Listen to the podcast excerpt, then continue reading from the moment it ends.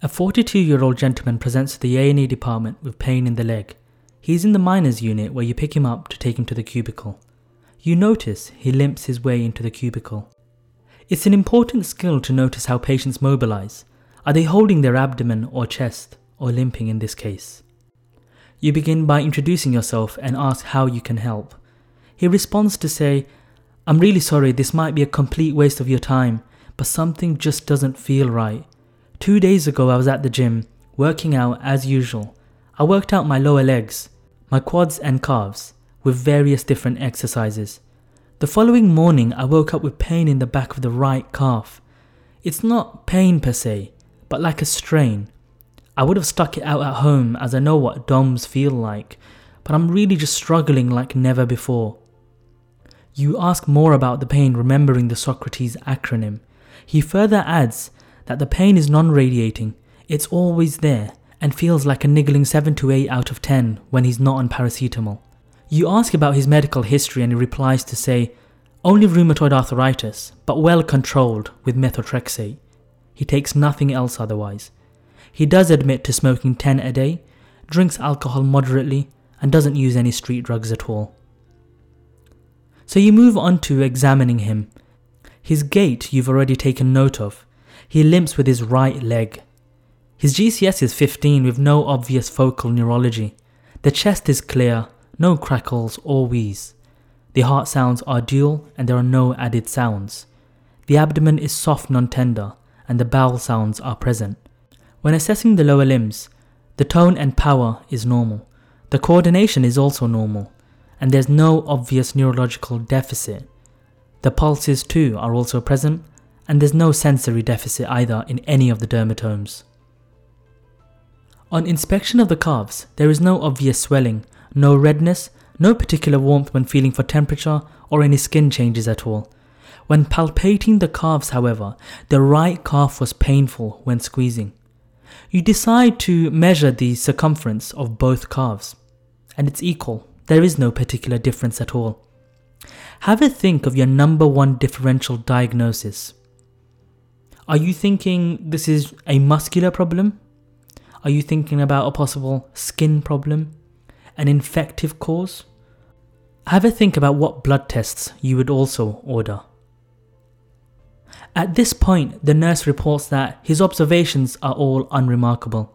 You have a think of the bloods that you'd like and you request a full blood count, U&Es, and a CRP. At this point, you decide to apply the Wells score for DVT to the patient. It's only been scored as 1 based off the localized tenderness over the right calf. Nonetheless, a score of 1 has a pre-test probability of 17% of having a DVT, so you importantly request a D dimer at this stage. Now, as per the trust guidelines, given the delay in the blood results, you decide therapy should be immediately started.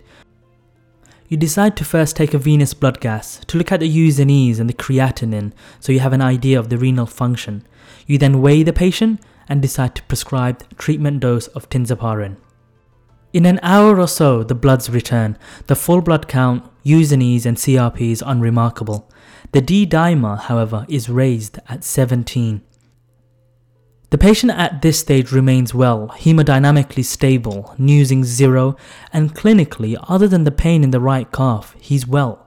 You decide to discuss this with your overnight registrar, who agrees that the patient is stable and given that the treatment has been administered, he can be brought back tomorrow morning in hours to have an ultrasound scan to further investigate.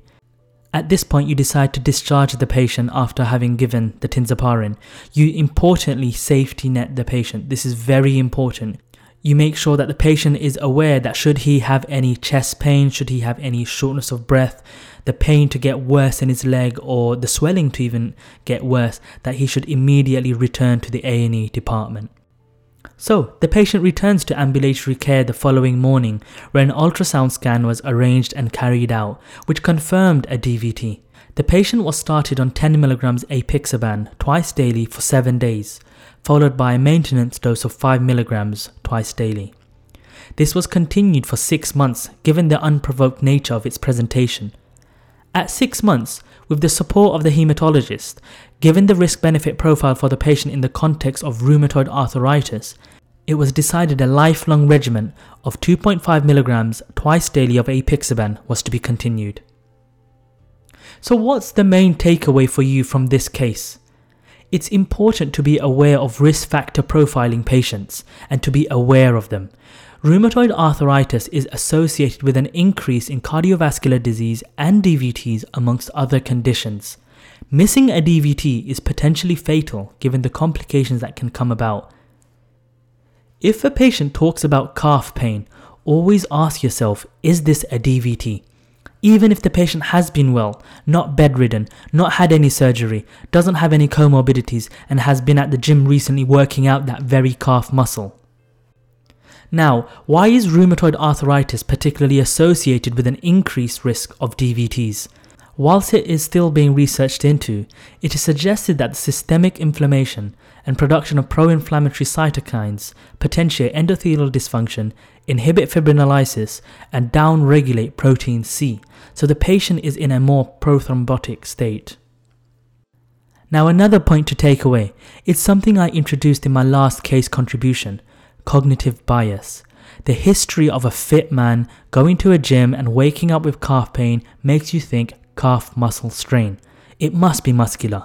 You can easily anchor your diagnosis there and not think about a DVT. Of course, if you were to do a full blood count, U&Es and CRP, it'll come back normal. But being aware of risk factor profiles, as in this case the patient had a background of rheumatoid arthritis, it makes you become more aware of the potential cognitive bias that is within you. And it crucially allows you to think more critically and diligently. I guess what I'm trying to say is that we should be aware of our own cognitive biases, and most importantly, when a patient presents to us, their background risk factors are very important for the way we manage them. Thank you for listening to this case.